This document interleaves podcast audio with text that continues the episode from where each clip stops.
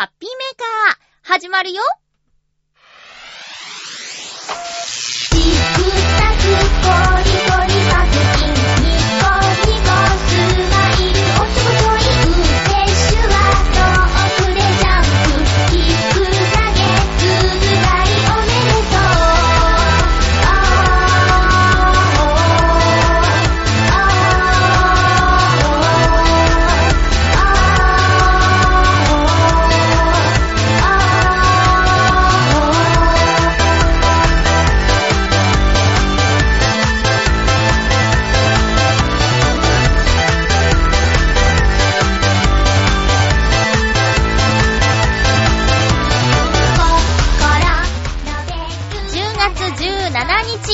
17日、まゆっちょのハッピーメーカー。この番組は、ハッピーな時間を一緒に過ごしましょうというコンセプトのもと、ちょわへよ .com のサポートでお届けしております。なんだかめっちゃくちゃ寒くないですか？風邪ひいてないですか？私は今のところ大丈夫だけど、なんだかちょっと怖いです。今日も最後まで1時間、よろしくお願いします。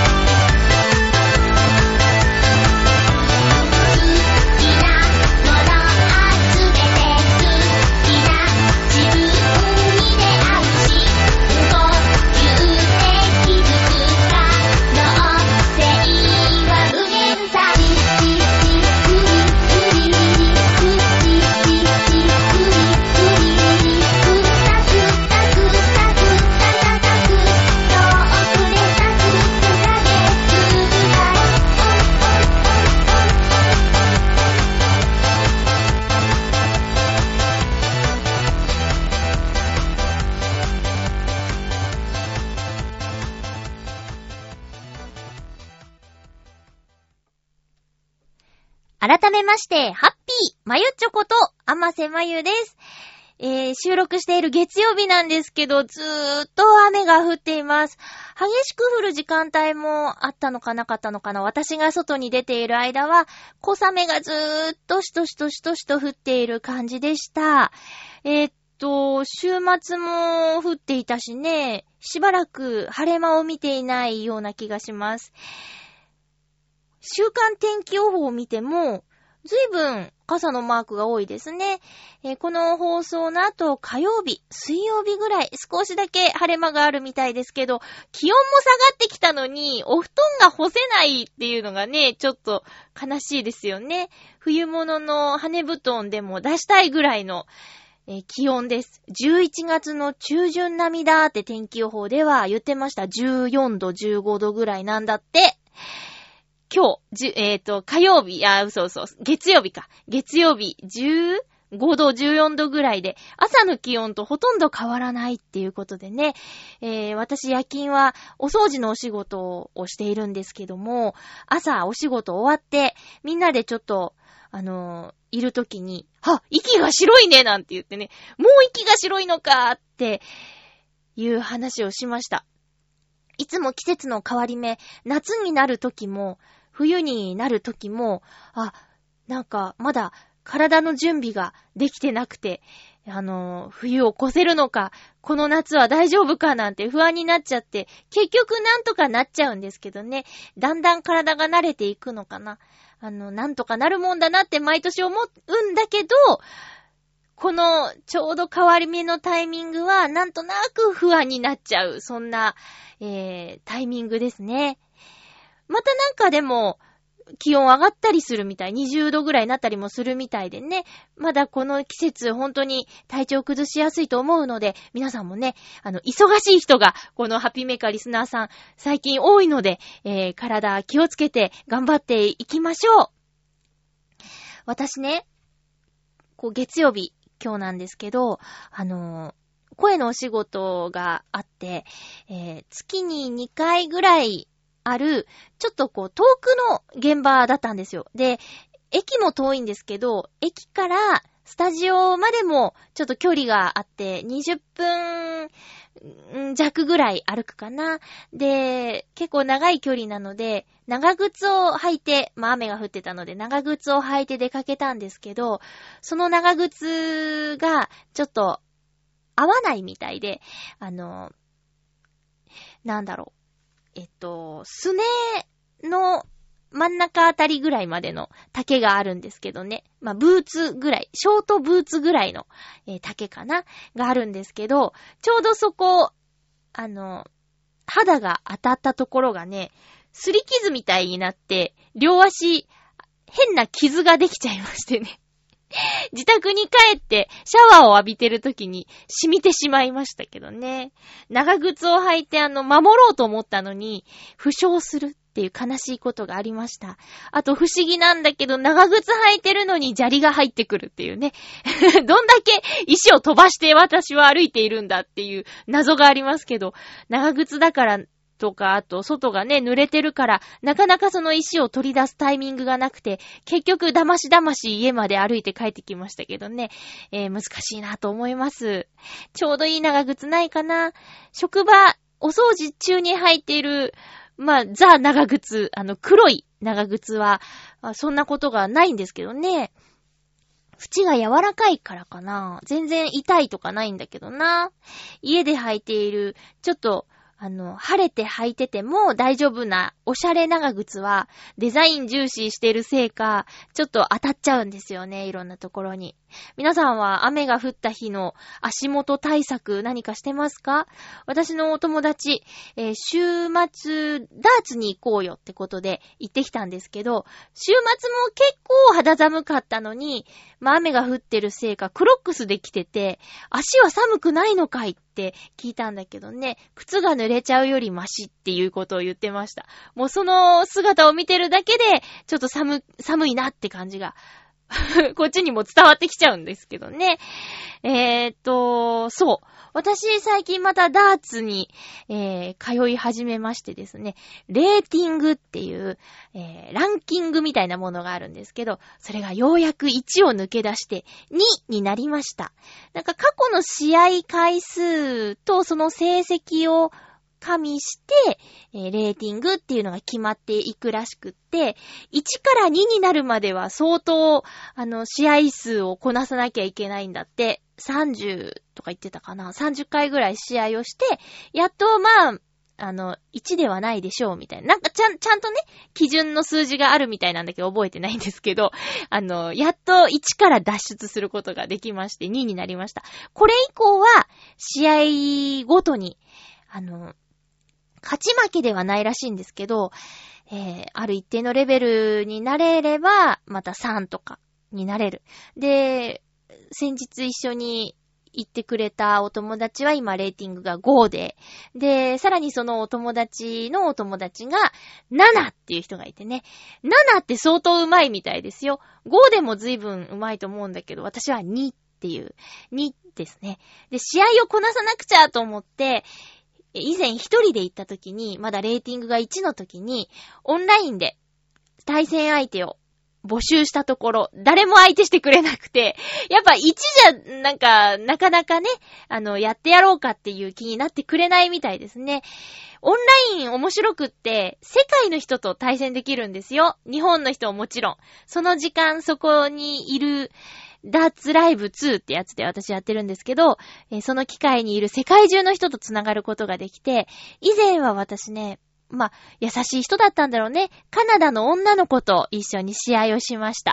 まあ、マッチングするときに大体同じレベルの人と、えー組み合わせてくれるんだけど、まあ、なかなかね、レーティングが低い人がオンラインでやってやろうなんていう気にならないらしくって、まあ、そこそこ上達するまでは身近なお友達に相手してもらうしかないみたいなんですけど、うん、まあでもね、ダーツ、まだまだまだまだですけど、なんとなく、狙ったそのあたりに行くようには、なってきたかな。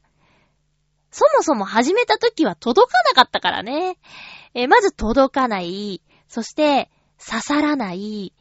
で、全然、こう狙ったとこに行ってくれないみたいな感じがあったんだけど、えっ、と、いきなり何番の的に当てよう。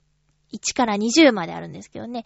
あの、どこに当てようっていうのは難しいから、練習方法としては、えーっと、上半分を狙ってみようとか、下半分、次右、左で行って、4分の1とか、あの、どんどんどんどん狭めていくっていう練習方法があって、一人で行った時はひたすらそれをやっていたんですけどね。その回あってか、あと、自分の家に、あの、ダーツボードを立てまして、うんと、高さも測って、あと、こっから投げるんだっていう距離も測って、設置してあります。まあ、なかなか家でやる機会、作ったものの、なかなかできないんですけど、たまに気が向いた時にふって投げてみて、あ、よし、届く届くとか、それぐらいはできる環境を整えまして。まあ、あの、一応ダーツはスポーツなんでね、えー、私運動が苦手ですけど、ダーツならスポーツやってますっていうね、レベルにまでいけたらなと思って、せめて、そうだな、2も脱出したいかな。3ぐらいのレーティングになれば、対戦してもらえるかなーなんて思って一人でね、あの、行っても楽しめるんですけど、今はまだお友達に付き合ってもらって、だから、週1回行けるか行けないかっていう感じなんですけどね、え日曜日に行ったんですよ。昨日か。その時はね、まあ雨も降ってたってこともあって、そこは10機ぐらいダーツの機械が入ってるところだったんですけど、満席でしたね。うん。じわじわ流行ってるのかな？私のマイダーツ。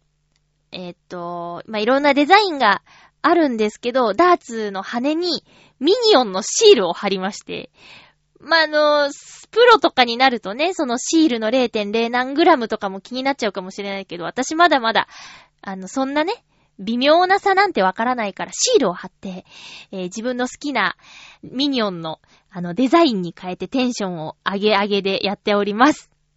ダーツね、あの、みんな多分、簡単に始められると思うので、おすすめですよ。楽しいです。えー冬寒くても夏暑くても楽しめる、えースポーツです。ぜひぜひ。まだやったことない方、フラッと、例えば、ラウンド1とかに行って、ダーツやりたいですって言ったら、羽貸してくれるしね、ダーツの矢を貸してくれるんで、あの、まずはやってみるのはいかがでしょうか？で、あ、そうだ、大事な話を。何をつらつらと喋ってるんだろう。えっと、ウクレレ弾き語りイマジネーションライブの10月の回、トータルで6回目となる10月の回を配信いたしまして、いつもの皆さんから感想メールをいただいています。なんでみんな、あの、ライブ聞くよメールくれないのだ。なんだろう。え、トーク、トークだけ興味ある感じなのかな？まあ、まあまあ、しょうがない。でも皆さんちょっと本当、せっかくね、こう練習させていただいてるので、なんて言ったらいいの？あの、今回ももうぶっちゃけ集客3名様だったんですよ。もう固定のお客様で本当にありがたいんだけど、みんな、もう聞きに来てほしいなこれ、ややこしいですかねあの、どこかにおいでって言ってるわけじゃないんですよ。イマジネーションライブなので、音声だけなんです。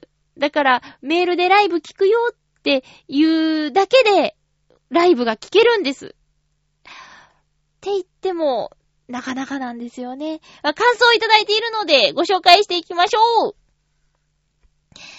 ハッピーネーム、フクロウのキスさんからライブの感想をいただきました。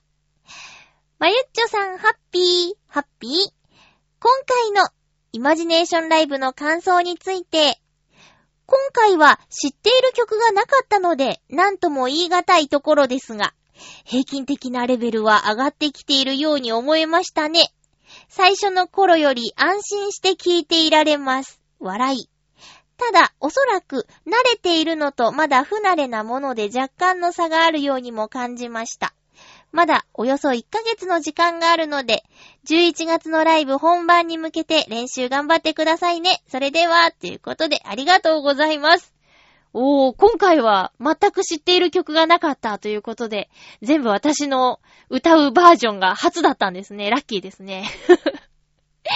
じゃあもうオリジナルですって言ってもバレないやつですよね。知らない曲ってことはね。あれ、私のオリジナルです。大嘘。大嘘です。え、今回も、今回はか。前回4曲やったか。今回は3曲やりまして、え、1曲目が、忍たま乱太郎っていうね、アニメの主題歌です。勇気100%っていう曲をやりました。で、2曲目が、やるやる言ってた、あやかさんの三日月をやりました。で、3曲目が、もうこれごめん、ほんとすいません。あの、私が好きで ただやりたくてやりました。星野源さんのファミリーソングをやりました。この3曲。えー、っと、今回はそうですね。まあ、勇気100%以外は割とキンキンの曲。でも三日月も結構前の曲ですよね。10年ぐらい前の曲かな。10年もなってないかな。でも5年以上前の曲ですよね。まあまあ、ファミリーソングだけは2017年の新曲なんですけど、えー、っと、そうですね。最近やってきた曲から比べたら、割と新しめの曲だったかな。うん。2000年代の曲が2曲ありましたね。えー、ということで、袋のキスさんは、お初に聞きますってことでね。えー、っと、平均的なレベル。まあ、そうですね。同じ曲をずっとやっているわけではなくて、毎月新しい曲に挑戦しているものの、なんていうかその、えー、落ち着いてとか、うん。その、ライブをやるんだっていう緊張感みたいなやつは最初はもうガッチガチになるほどのバクバクドキドキっていうね、バクバクって感じだったんですけど、それが以前よりはあの、ウクレレで演奏しながら歌うということが、えー、そんなにバクバクはしなくなかったが、しなくなくなってきた。ドキドキはするんですけどね。うん。よかった。まあ、ね、聞く人が落ち着いて聞いてられなかったら申し訳ないからね。そこはじゃあ一つ、えー、成長してこれたかな。えっと、11月11日の市民活動フェスティバルでの、ステージに立たせていただきますけど、それはもう1ヶ月切ってますからね。え、そこでやる曲も、まあ、大体固まってきました。あのー、あれもこれもって思ってたら、そんなに時間がないんですよね。歌うだけじゃなくて、チョアヘヨの紹介もしなきゃいけないので、えっ、ー、と、選曲悩むところです。まあ、基準は、そうね。やっぱり、こう、袋のキスさんが言うように、あの、知ってる曲の方がいいのかなこう、イベントで歌うだとしたら。ライブで歌うんだったらね、好きな曲やればいいですけど、イベントっていう場で、こう、私のことを知らない人がたくさんいる中で歌うんだったら、せめて曲ぐらいは知っているものがいいかなっていうことで。まあ、年配の方からお子さんもきっといらっしゃると思うんで、幅広く知っている曲。まあ、一曲ぐらい歌いたい歌歌おうかな。ねえ、5、6曲になるかな？うん。袋のキスさん、感想ありがとうございました。じゃあ今回知らなかったということで、もし興味が湧いたら、あの、何らかの方法で探して聞いてみてください。お便りありがとうございます。感想メールは嬉しいな。えー、っと、もう一つは、ハッピーネーム、ミンチさん、ありがとうございます。まゆっちょハッピー、ミンチです。ハッピーウクレレ弾き語りイマジネーションライブ2017年10月の回の感想です。ありがとうございます。1曲目、勇気100%。忍たま乱太郎は学校から帰ってきた夕方頃に放送されているのを見ていた覚えがあります。私もそう。今年、おー、に、えー、今年25周年で今でも放送しているとのことですので、11月の浦安市民活動フェスティバルで、広い年代の方の前で披露するのにぴったりですね。コード進行が早い曲も手慣れてきているようなので、まゆっちょの成長を感じる一曲でした。ありがとうございます。25周年うわーそう、四半世紀。2曲目、あやかさんの三日月。恋愛テーマのバラード曲は今の時期に雰囲気が合っていてよかったです。遠距離恋愛は個人的に一過言ありますが、語りません笑い。ああ、個人的にちょっと言いたいことが、言いたいことというか、個人的に思うところがありますが、語りませんか？ちょっとじゃあ、打ち上げの時にでも 聞かせてください。3曲目、星野源さんのファミリーソング、ウクレレのチャレンジの曲でしたね。はい。楽器ができるようになると、好きなアーティストさんの楽曲を自分で弾き語りできるのがいいですね。本当にそうですね。私は楽器はさっぱりなので、羨ましく思いました。後半の高音で伸びる部分が弾き弾き語りの時の聞きどころになるのかなと思って聞いていました。イマジネーションじゃない方でも楽しみにしていますね。次はいよいよ会場での披露ですね。初めてユニットではなくソロで歌うマユッチョを見るので私も緊張してしまいそうです。笑い。今現在できることを楽しく表現していただければなと思います。ありがとうございます。ファミリーソングはね、悩むところ、知名度的には結構高いと思うんだけど、もし星野源さんの曲でやるとしたら恋の方かな。ファミリーソングは、あの、本人さんもだけどね、本人さんにとっても高い音なのでね、恋の方が盛り上がるかなーなんて思ってます。えー、ほんとなんか、詳細に感想いただいてありがたい。いやもう、忍たま乱太郎ってさ、メインの3人が、もう超有名声優さんだし、その、当時ね、学校から帰って見ていた頃は、もうほんと高山みなみさんに続婚ラブだったので、あの、魔女の宅急便から、刃から、忍たま乱太郎からっていう流れでね、うん、大好きで見てましたよ。今もやってて25周年か。25周年ってすごいよね。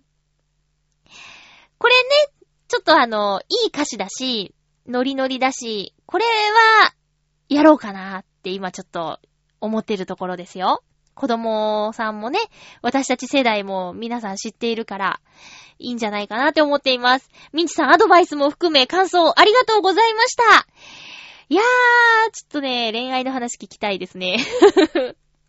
それも楽しみにしてよ。えー、続きましてライブの感想。ハッピーネームブルユニさん、ありがとうございます。まゆっちょハッピー、ハッピー ?10 月のイマジネーションライブもありがとうございました。こちらこそありがとうございました。まさか、ウクレレのサウンドホールにいろんな形があるなんて知りませんでした。私だったらどんな形を選んでるんだろう。これね、MC で話をしたんですけど、サウンドホールって言って、あの、ウクレレのボディ、なんていうか、ひょうたんみたいな形をね、している部分の中央のあたりに穴が開いているんですけど、それをサウンドホールって言います。で、私のウクレレのサウンドホールは月の形をしているんだけど、それ以外にも色々あるんですよっていう話を MC でしました。まあ、これはね、ライブを聞いた方はね、ラッキーでしたねって意地悪は言いませんけど、えっと、そうそう、キティちゃんの形をしているサウンドホールとか、あと、ルフィ、なんだっけ？えっと、えっと、えっと、タイトルなんだっけ？ワンピース。わーお。ワンピースの登場キャラクター、ルフィの被っている麦わら帽子の形のサウンドホールのウクレレもあるようですよ。続きです。そして、私も大好きな、そして、今、一番聴いている星野源さんの歌。ファミリーソングをウクレレで、まゆっちょの声で聴けるなんて、とってもハッピーでした。最近、息子も、星野源さんの歌がお気に入りのようで、車の中では二人して熱唱しているくらい。おー、まゆっちょのファミリーソングも聴かせてあげようと思ってます。勇気100%も息子大好きだから、今月のライブは最初から聴かせてあげようかな。ということで、ブルーニさん、ありがとうございます。そうなんだ。あー、やっぱさすが25周年。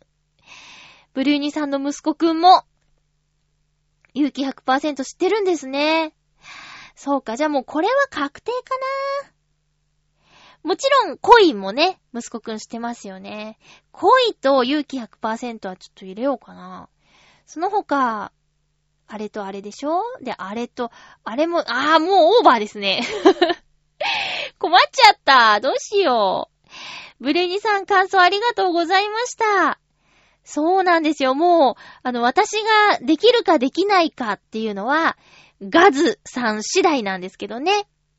ガズさんっていう方が YouTube でウクレレ教室をされているんですけど、その方きっかけで、私あの、ウクレレ買って、楽譜買って、どうしようかなー、うん、なかなかできないなーっていうところをもうガズさんのおかげで、今のように弾き語りができるようになっています。気になる方は YouTube でウクレレガズとか、えー、ガズウクレレとかでやればすぐ出てくると思うんですけど、えっと、最近 Amazon の方でもね、私も買いました、あの、ウクレレの、えー、楽譜というか、えー、コード譜って言いますか。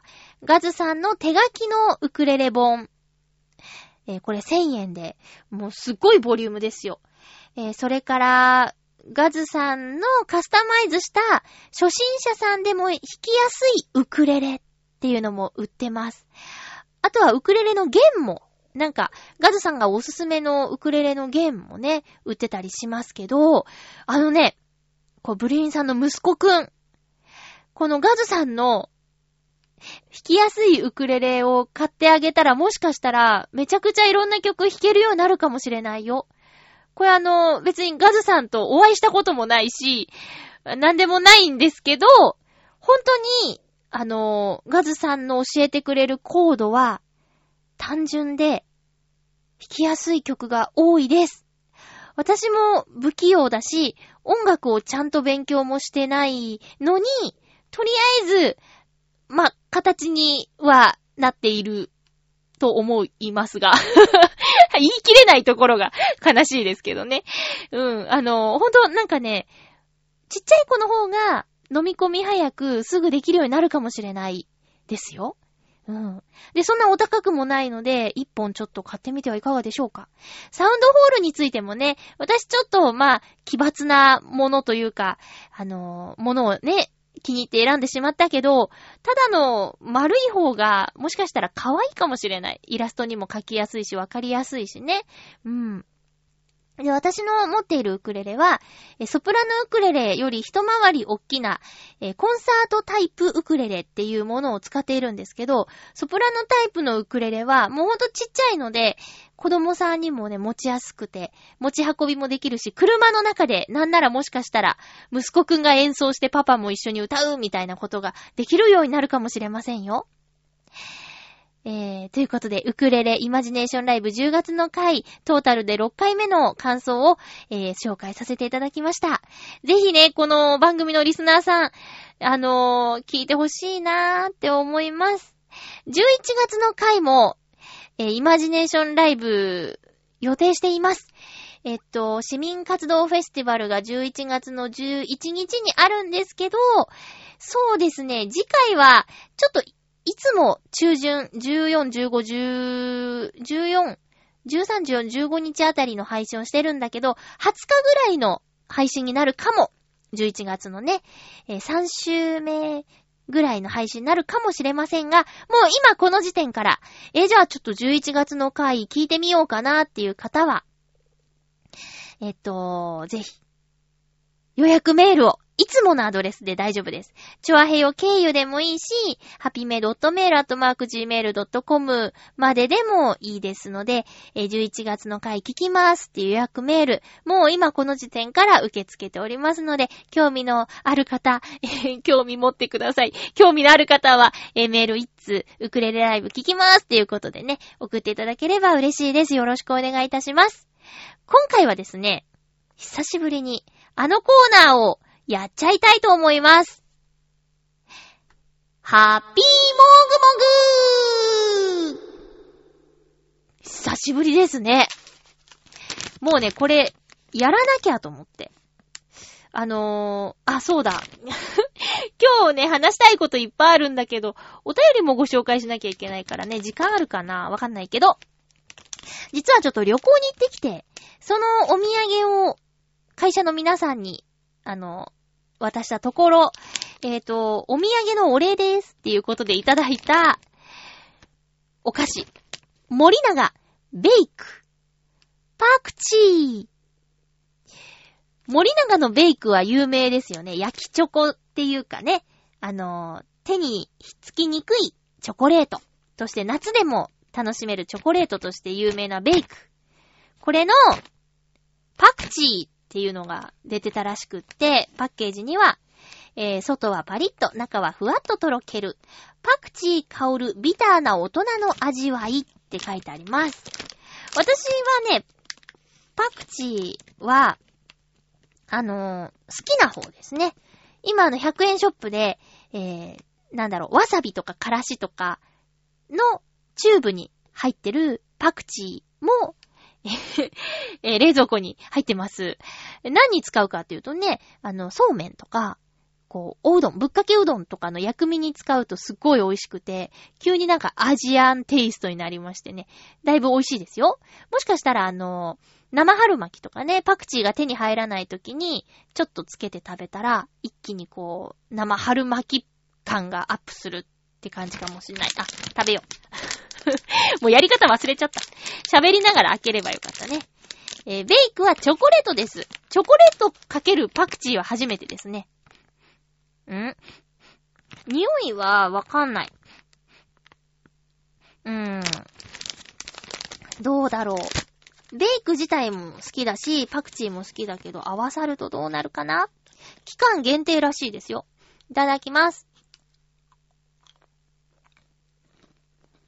うん。うん。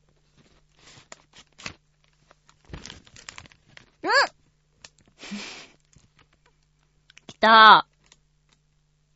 味ではなくて、うん、うん、あ 不思議。うん。ふんごふんご言ってますけど、あの、口の中だけでそのパクチーを感じるのは、まあ、正直難しいけど、ふーんって、この、鼻から息を吐く。すると、すっごいパクチー。うん。パクチーがいる。なぜ入れたんだろう 面白いからかな。まあ、確かにあの、なんていうか、面白いし、なんだろうって手に取るよね。パッケージもね、あの、パクチーの写真と、あと全体的に黄緑な感じですよ。あ、面白い美味しい。美味しい。不思議？味に影響はないです。本当あの、パッケージに書いてある通り、パクチー香るっていうところですね。これね、あの、苦手な人は、ちょっと責任持てないから言えないですけど、パクチー大丈夫だよっていう人は、ちょっと一回、お試しあれ。なかなかチョコとパクチーのコラボって、他でないんじゃないですかね。面白いです。もう職場のその、Y さん。えー、9個年上のお兄さんなんですけど、面白いものをいろいろ教えてくれるんですよ。あの、以前ね、この番組でもお話ししました、あの、カードゲームのドブルってやつもね、あの、ブルインさんね、買ってくださいましたけど、ドブルを教えてくれたのも Y さんだし、あと、私がスマホに入れてしまったアプリの中で、結構やっちゃってるゲームがあって、えー、なんだっけ、素晴らしティっていうね。これ、番組で話したことあったっけ？あったかもしんないけど、結構前なんで、もう一回ちょっと話しちゃおうかな。えっ、と、素晴らしティっていう無料のアプリがあるんですけど、これパズルゲームですごく単純なんだけど、ものすごいハマっちゃって、また最近もやり始めてしまって、今日も移動中に素晴らしティやっちゃったんですけどね。これ大人も子供も楽しめる面白いアプリなので、まあちょっと入れちゃったらね、熱中しちゃうかもしれない。私あの、先日、おばの家に行った時、あの、弟もいたんですけど、弟とおばと二人ともそのアプリを目の前でインストールして、ずっと無言でやり続けるっていうね、えー、ことが起こってしまいました。うん。あの、最初は小さなパズルから、えー、家と家をつなげて大きな家ができて、大きな家と大きな家をつなげて大きな建物ができてみたいな感じのね、すごく単純でしょ？しかもオフラインでできるらしいんですよ。うん。だから、なんだろう、ハマるとやばいやつです。それも Y さんが教えてくれたし。あとは、そうですね。あのー面白いお菓子をくださったりとか、ちょいちょい楽しいことをね、提供してくれるお兄さんなんですけどね。うん。その方が教えてくれたベイクのパクチー、ぜひ味わってみてください。苦手な方はやめといてください。割とパクチーの香りがしました。以上、久しぶりでした。ハッピーもぐもぐのコーナーでした。それでは、いろいろお話しする前に、いただいているお便りをご紹介したいと思います。時間がなくてね、紹介できなくなっちゃったら悲しいでしょ？えー、なので、先にお便りのご紹介です。えっと、ハッピーネーム、ブルユニさん。ありがとうございます。まゆっちょハッピー、ハッピー？先週の七五三での話ですが、男の子なので、男の子なので、息子5歳の七五三になります。女の子は3歳と7歳にお祝いするそうですよ、ということで、補足というか説明していただきました。ありがとうございます。そうなんだ。5歳。あれ？でもランドセル買ったって話してなかった？うーん。難しい。そっかい。えー5歳の七五三。女の子は3歳と7歳。なんで男の子1回なんだろうね。不思議。じゃあ、えー先週話した私のちょっとお気に入りの写真は7歳で弟が5歳の時だったのかな？うんうん。なるほど。ちょうど、じゃあ、いい年の差で私たち兄弟いるんですね。一緒にやっちゃえ、みたいなことでしょう。そうか、そうか。なんかさ、あのーお腹に、お腹の中にいる時の年齢を足すだとかなんだとか、もう命は宿ってるんだからとか、数え年でとかね、いろいろややこしいですよね。うん。難しいなぁ。でもこれ一般常識なんだよね、きっとね。抜けてるなぁ。ブリューニさんありがとうございます。とにかく七五三、おめでとうございます。これからお宮参りとかあるんですかね。え、浦安の、えー、三社。全部行ったわけじゃないですけど、えっと、バスで通りかかるところ、七五三のお祝いの看板が出てたりしましたよ。そういう季節なんですね。お参りする日がいい天気だと良いですね。続きまして、ハッピーネーム、青のインプレッサさん、ありがとうございます。まゆっちょさん、ハッピーでございます。ハッピーでございます。さて、いよいよ迫った2週間後の旅行ですが、準備に入りましたよ。僕は旅行前に持って行く荷物をリストアップして準備しておりますが、まゆちょさんはどんな荷物を持っていきますか？僕はいろいろあって大変ですぞ。ありがとうございます。豆ですね。偉いな、リストアップ。2週間前から準備するんですね。まあ、まゆちょさんはどんな荷物を持って行きますかって、まあ行く先によるんじゃないかな。例えば、まあ、めったにないですけど、泳ぐぞっていうんだったら水着とかね。まあ、買いに行くところから始めなきゃいけないし、じゃあ寒いとこ行くんだったら、ここより寒いんだったらと思って防寒対策するとかね。そういうのはあるかな。まあ、なるべく旅行に行くんだったら荷物は少なめで行きたいなと思いつつ、カバンが膨らんじゃうタイプの私、まゆっちょでございます。青のインプレッサさんはね、その、撮影をするんだとか、いろいろあるだろうから、機材的なものとかね、いろいろ持っていくだろうし、その、応援している選手に会うんだったら、色紙とかペンとか、その、サインしてほしい雑誌とか、なんかいろいろありそう。まあ、いろいろありそうですよ。えー、でもね、慌てないで、慌てないで済むように、2週間前から準備をしてっていうところが、すごくいいなと思います。青のインプレッサさん、2週間後の旅行、楽しんでいけるように準備をしっかりしてくださいね。あとは、荷物だけじゃなくて、自分の体調の準備もしっかり整えて楽しい旅行にしてください。青のインプレッサさんのお便りでした。ありがとうございました。続きまして、いっぱいお便りだ。ありがとうございます。ハッピーネーム、七星さん、ありがとうございます。まゆっちょハッピー、ハッピー。秋というか、暑い日が続いていますが、いかがでしょうか？え、そうなの？暑い日？七星さんどこ住んでんだっけ？あどこ住んでんだっけ？あ、いやいや、あ、そう言っちゃいけないよね。思い出したけど。結構、このハッピーメーカーの、あ、なんでもない。これも言ったら、わかっちゃうか。あ、言っても、あ、ダメだよね。ダメだったらダメだから、今言わないことにするけど思い出したよ。えーと、暑いんだ。七星さんところ。あ、でも寒くなったの最近か。七星さん聞いたらすぐ送ってくれるもんね。火曜日中とかにね。そか、先週は暑かったかもしんない。うん。そう、だから寒暖差が激しいんだよね。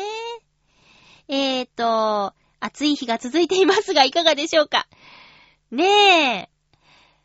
今日は寒いですけど、えー、今年は読書よりもスポーツの秋にしたいと思っています。おー、ダーツですか？違った。なぜなら先日、祖母のところに行った時、祖母から放たれた一言。あんた、太ったね ストレート。祖母ストレートが響きました。確かに最近感触多いですが、せめて腹筋背筋をしようと思いました。それでは、痛いなぁ。痛い痛い。私も痛いなぁ。言われてはないけど、自分で気づくレベルに、ちょっとなんかぷっくりしてきた気がするなぁ、私。祖母ね。祖母は悪気はないんだよ。素直に、素直に言っちゃったんだ。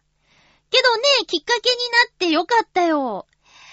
えっと、私爆笑問題さん好きなんですけど、あの、太田さんがね、毎朝していることって、ラジオでよく話すのが、まあ、自分の住んでいるマンションの階段の上り下りを、えー、1、1時間じゃないか、30分ぐらい、まあ、とにかくやって、その後腹筋、背筋、側筋を80回ずつやるんだみたいな話を、8 50回、ちょっと回数はね、曖昧なんですけど、あの、相方の田中さんに、ストイックなんだよって言われるぐらい、驚かれるぐらいの回数をこなしているそうです。もう50代だっけ ?50 歳ぐらいだっけ？でね、あの、スッとした体型を保っているのは、そういう努力の賜物なんだなって思いました。で、ね、腹筋、背筋ぐらいだったらお金かからずできるしね。もう本気になったら、ジムに行くとか、やれるもんね。やれることあるもんね。あうーいてー。私、あのー、お掃除のお仕事をしているから、とりあえず体は動かしたり歩き回ったりっていうのは、普通のオフィスワークをしている方よりも、えー、やっていると思うんですけども、だから、これなんとかね、リミット超えずにいけてるような気もするけど、もし、今の食べる量でオフィスワークをしていたら、と考えたら本当に怖いですね。どうなっちゃうんだろうっていう感じで。ねえ。感触をまず、じゃあ多いってことなんで半分にして、で、腹筋、背筋、側筋。側筋一人でやるの難しそうだな。でもまあ、10回から。じゃあ私もやる。10回から。10、10、10でね。まずはなんか毎日続けることが大事なんでしょ？こういうのってね。最近あれ見ちゃったんですよ。なんか、乗るだけのやつ。ブルブルブルブルブルブルブルって。あの、足元が振動する乗るだけのやつが、5万いくらなんですよ。ぜ、まあ、6万あれば買えるぐらいの金額なんですよね。で、ジムって、まあ、1万円ぐらいでしょ？で、ジムに半年行ったら6万円でしょ？でも、家にあのブルブルあったら、乗るだけでしょ？買っちゃおうかな。これダメな人の考えですよね。いや、だって、ジムに行くってさ、自分のマンションの中にあるとかだったらいいけど、まあでも、そこに行くにしても、部屋着じゃいけないから、なんやかんや準備して行って着替えて、ね、運動服に着替えて、で、終わったら汗が出てって、シャワー浴びて、また体を拭いて着替えて家に帰ってってやる手間を考えたら、その6万円ぐらいで買えるブルブルを買って家でやった方がいいのかなとかね。店員さんに私話しかけちゃいましたよ。この振動って、マンションなんですけど、集合住宅なんですけど、大丈夫ですかねって聞いちゃったよね。若干本気だよね、それってね。いやー、でもどうだろうか。うーん、乗ったの。私、体験したんです。そのブルブルブルブルって。全体が震えるやつ。痛くなっちゃった、体。筋肉が全然ないってことなんだろうね。されるがままって感じで、なんだろう。お肉が、何か組織からは剥がれていくような痛みを感じましたよ。やばい。やっぱ筋肉つけなきゃいけないよね。あ、なんかね、あのーカービーエクササイズって、すごく流行ったことがあるでしょ？で、あの先生、かしきさんだっけ？かしき先生が言ってただか、本に書いてあっただかっていうのの中で一つ、気がつけば、思い出せばやってることが私一つあるんですけど、おへそ。おへそを上に向かせる。へそが上に向いてるを意識して歩くだけで、腹筋がね、少しつくんだって。これやってみてください。ちょっとなんか、イメージの世界だから、まあ、へそは上を向かないからね。大体。でも、へそが上を向いているっていうイメージで力を入れてみる。くっ。今ちょっとやってみた。くっ。くってやると、確かにキュッて、お腹がキュッてなる感じしません？今こう。へそを上に、はいキュッね。キュッてやると。うん。だからちょっとこれ、これぐらいからでも、意識して暮らせば少しずつ変わっていくかもしれない。スポーツをやろうってさ、もう継続してやるのって難しくないですか？だから、家でできることからですよね。なんならもうブルブル買っちゃいますかブルブルブルブルブルって。あの、ヘッドフォンつけてたらね、何か音楽聴きながらとかでも、ながらができるからね。うん。えー、っと、七星さんでした。ありがとうございました。私もちょっと頑張ろう。ハッピーネーム、サバのみそ煮さん、ありがとうございます。まゆっちょさん、ハッピーですか？ハッピーです。ありがとうございます。え、先々週はご心配をおかけしてすみません。なかなか状況は良くならないのですが、メンタルを病まないように頑張っていかないといけないですね。お仕事が忙しいっていうお話をメールでくださいましたけど、その後もね、状況良くならないとのことで、そうですね。そうですよ。本当に、心を壊さないようにしてくださいね。体もだけども。職場の人、かっこ後輩に物を伝えるって難しいですよね。先週の話だ。ありがとうございます。業務だけならとりあえず、マニュアルだけ引き継げば伝わるかなとは思うのですが、仕事のスタンスとかスピリッツみたいなものって伝承するのは非常に難しいと私も思ったりしています。伝わる人には、あれがあれでパパってやれよみたいなので伝わるんですけどね。受け取る側のレベルもあるでしょうし。仕事のスタンスみたいなのは伝わる人だけ伝わればいいかなと。最低限マニュアルは渡して、みたいな感じに私もなってますね。では、ということで。はぁ、サバの味噌煮さんありがとうございます。そうなの、そうなの。なんか、ただやることだけ伝えるんだったら、まあ、それすら伝わってなかったんだけどね。まあ、なんだろう。こう、私たちのお仕事の、まあ、良くないところでもあるし、以前はそれでできてたことなんだけど、口伝えなんですよ。なんか、伝統芸能みたいに。それは、あの、変わっちゃうことがあるから、臨機応変にっていうことで、その、まあ、だったら紙もね、マニュアル的なものを用意したとして、そのマニュアルも変更して更新していけばいいじゃないって思うんだけど、私もそれはね、思うんですよ。手順っていうのがしっかりあるんだって言うんだったら、その手順書を紙で、みんなが共通で見ら見られるものとして用意して、それの順番でやりましょうっていう風に伝えた方が、教わる側もわかりやすいし、教える側も言った言わないっていうのがなくなっていいんじゃないかなって思うので、マニュアルは、まあ、私が入った十何年前はなかったけど、今、もしできないなら、そういう新しいシステムを作った方が良いなっ、と私も思います。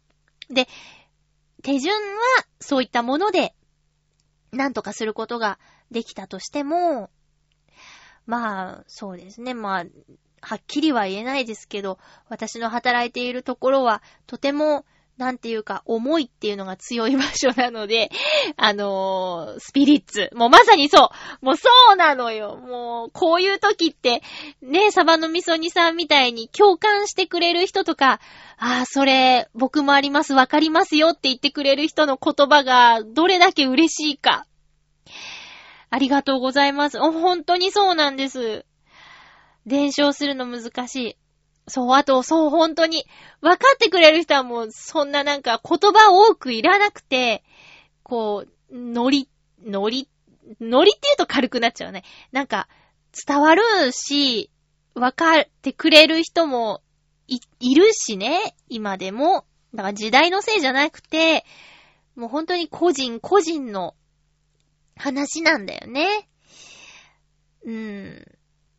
だけど無理やり押し付けるっていうわけにもいかないもので、まあ、そこにどんな気持ちで来てるかなんて人それぞれで、お金もらえりゃいいやとか、まあ、ちゃちゃっと終わらせればいいんでしょうみたいな人とは、きっと分かり合えないから、そうじゃなくて、まあ、心を込めてとか言ったらうざいって思われるのかもしれないけど、なんか、もっと大事にしていきたいし、同じ時間同じことするなら、せっかくなら楽しい方がいいじゃないっていうね。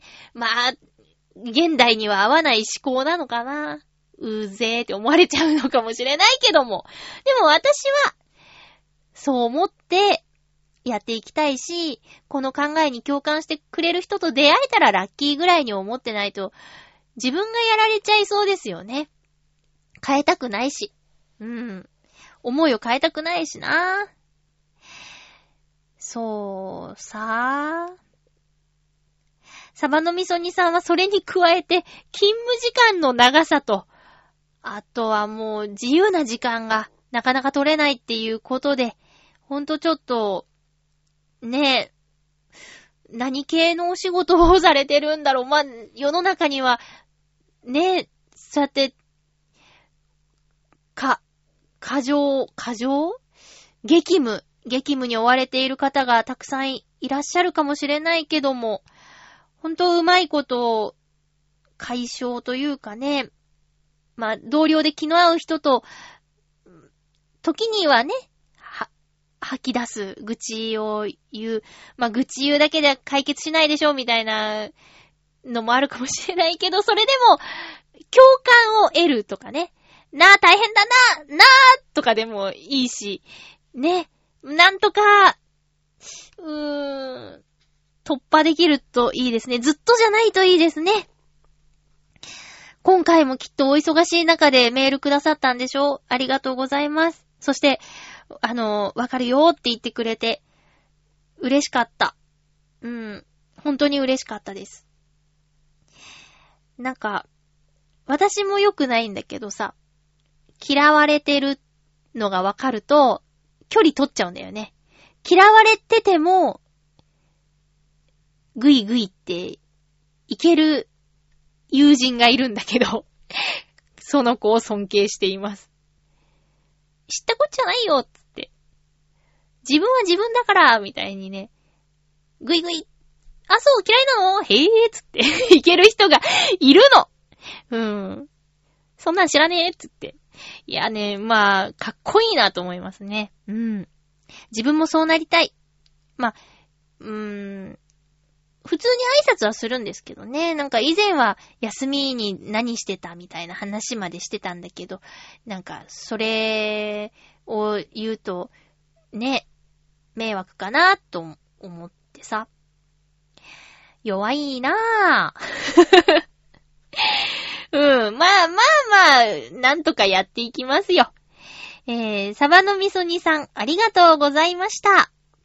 職場が楽しいっていうのが、まず、あるといいですよね。例えば、いいなと思ってる人がいるとか、でも、頑張る理由になるっていうかね。彼女が見てるところで、あの、だらっとしてるのは嫌だと思って、シャキッといられるとか。ね。もう私の職場は夜中なので、もう眠くて白目になることもあるんですけどね。そんな中でも結ばれる人結構いるからね。よっぽど、こうダメなところもさらけ出して一緒にいられる相手なんじゃないかなって思って応援しておりますが。えー、あ、やだ、時間になっちゃった。あの、旅行に行ってきた話はね、したかったんですけど、えー、またにしましょう。まあ、ウクレレライブをやると感想メールを、あの、お願いしていて、もうほんとお願いを叶えて皆さん送ってくださるので、えー、お便りが多めになってとっても嬉しいです。えー、告知はしておきましょうね。浦安市で行われる市民活動フェスティバルが11月11日土曜日に JR 新浦安駅が最寄りのウェーブ101という場所で開催されます。大中小ホール、その他会議室などすべてウェーブ101の施設を使って、浦安市内で活動している市民活動団体さんの活動報告や体験などをするイベントです。大ホールではステージイベントが行われます。その中の、ちょあへよ .com の時間をいただきまして、私、まゆっちょ、ウクレレで弾き語りライブをします。30分間のステージなんですが、出はけ含めてなのでおよそ25分間ぐらいになると思いますが、入場無料ですので、ぜひ遊びに来てください。ちょあへよ .com のステージの時間、ウクレレ弾き語りライブは11時からの予定です。その他ダンスや楽器、民謡などなど、いろいろなステージがあるし、体験イベントもいろいろとありますので、えー、ぜひ、ご家族お誘い合わせの上、えー、お一人様でももちろん、いらしてください。チョアヘオ .com からは局長と副局長が会場にいる予定です。あのー、話してみると面白いと思いますよ。えー、ということで次回のハッピーメーカーの予告は10月24日の放送を10月22日日曜日に収録する予定です。テーマは特にございませんので、日頃思ってること、ふつおた、今期のドラマの話など、何でもいいので送ってください。よろしくお願いいたします。本当にさっきも言ったんですけど、あのー、寒い日があったりね、雨が続いたりで、えー、体調崩しがちだと思うんですけど、ほんと皆さん、あの、気をつけてくださいね。えー、っと、私もコート着てますよ。トレンチコートですけど。トレンチコートといえばもう仮面ライダービルドですよね。セントくんですよね。ビルド面白くって、毎週楽しみにしています。キューレンジャーも見てます。今季はドラマがいっぱい大変です。お相手は、まゆちょこと、あませまゆでした。また来週ハッピーな時間を一緒に過ごしましょうハッピー